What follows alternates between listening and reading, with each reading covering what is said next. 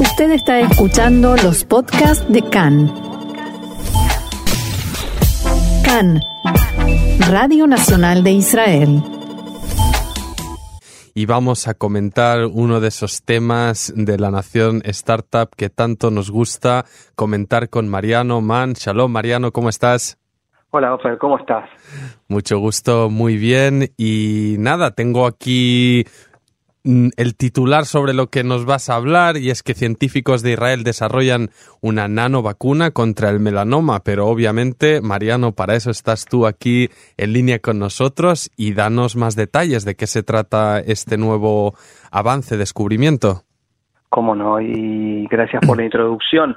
Bueno, eh, tal como lo has eh, informado recién, se trata del desarrollo de una nanovacuna contra el melanoma, conocido como uno de los cánceres de piel eh, más peligrosos y quizás el más eh, popular e impopular a la vez porque es eh, muy difícil de combatir y bueno es un cáncer que se causa millones de, muertes al año. Investigadores justamente de la Universidad de Tel Aviv presentaron un estudio sobre esta nueva nanovacuna porque hasta el momento el, el método este que han desarrollado ha mostrado una eficacia en la prevención del desarrollo de este tipo de un cáncer muy agresivo. Lo han probado en ratones y en el tratamiento de tumores primarios y metástasis y han dado resultados muy positivos. Vemos en la, en la imagen que, que, ilustra la noticia que el equipo es muy joven eh, y, y, y la pregunta que te quería hacer, Mariano, no solo respecto a este equipo de investigadores, sino en general. Al final vemos que en Israel quienes lideran estas investigaciones, a fin de cuentas, son gente realmente joven y con mucha, mucha energía. ¿Nos podrías un poco hablar de, cómo son y quién forman estos equipos de investigación?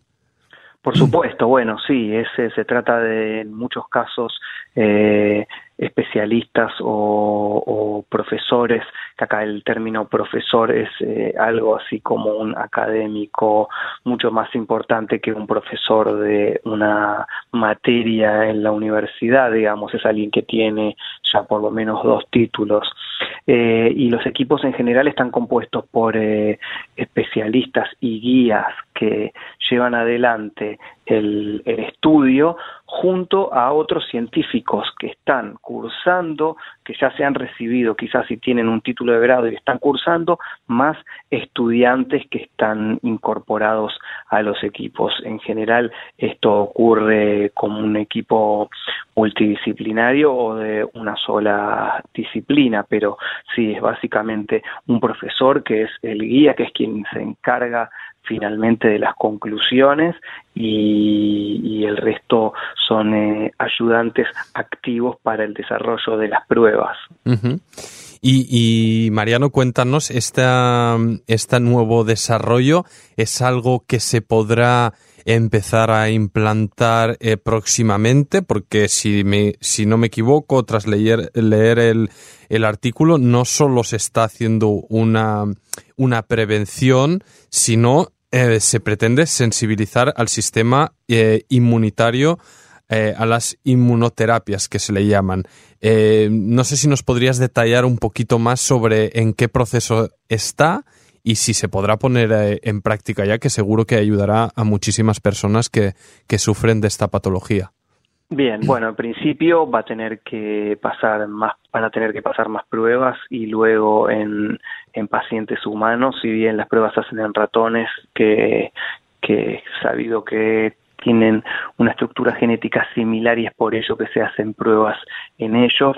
Eh, la instancia siguiente va a ser la prueba en, eh, enfermos de, melanoma para poder ver cómo realmente reacciona el sistema inmunitario, como si se puede replicar la experiencia de lo que ocurrió con, con los ratones. Eh, la medida preventiva en, ratones, digamos, en ratones sanos ha dado muy bien, en el tratamiento de un tumor primario también, y para tratar tejidos tomados en pacientes con metástasis cerebrales, en este caso pacientes, llamémosle a los ratones, eh, también han dado bien. Es decir, que el siguiente paso es eh, recibir permiso para comenzar a hacer las pruebas con, con humanos. Y no sé si, si, tienes detalles un poco más desde dentro, pero me, me gustaría oír eh, sobre cómo funciona la cooperación entre israelíes y estos investigadores o estudiantes que llegan de fuera. Aquí, por ejemplo, se menciona a la profesora de la Universidad de Lisboa, Elena Florindo. No sé cómo funcionan esos equipos de trabajo mutuos, en qué idioma trabajan y, qué referencias tienen estos eh, profesores y alumnos que vienen de fuera antes de llegar aquí a Israel a investigar. Bueno, en general se tratan de acuerdos marcos entre universidades que permiten a especialistas eh, o estudiantes de otros países que tienen algún tipo de acuerdo con las universidades de, Israel, en este caso con el Laboratorio de Investigación de Cáncer y Nanomedicina de la Facultad de Medicina de, la Universidad de Tel Aviv, en otros casos es la Universidad Hebrea, en otros casos la Universidad de Ben Gurion en el Negev y así. Esto es recíproco, es decir, hay científicos israelíes que van a estudiar eh, sus posgrados o sus especializaciones en otros países con los que cuentan o los que hay acuerdos, porque esto fluye de otra manera, esto no implica que, no puedan cursarlo en, en, otro tipo de universidades, pero cuando existe un acuerdo hay mucha mayor eh, fluidez en el proceso de, de estudio. En este caso, eh, la profesora de la Universidad de Lisboa eh, bueno, dirigieron una investigación similar a esto que estaba ocurriendo en Israel y bueno, decidieron el equipo transformarse en un único equipo que pudo comenzar a trabajar en un desarrollo que no es broma, es podría acercarse con el mejor de los pronósticos a tratar eh, uno de los cánceres más eh, agresivos. Pues eh, que, que que sea Beatzlaja, como decimos aquí en Israel, porque es una, un avance y un desarrollo que no solo beneficia aquí en Israel, sino que puede beneficiar a enfermos de esta patología en todo el mundo. Y Mariano, te agradecemos nuevamente que nos cuentes estas, eh, estos desarrollos y estas historias tan interesantes desde aquí, desde Israel. Y estamos pendientes para la próxima, mientras te mando un fuerte abrazo aquí desde los estudios de Cannes.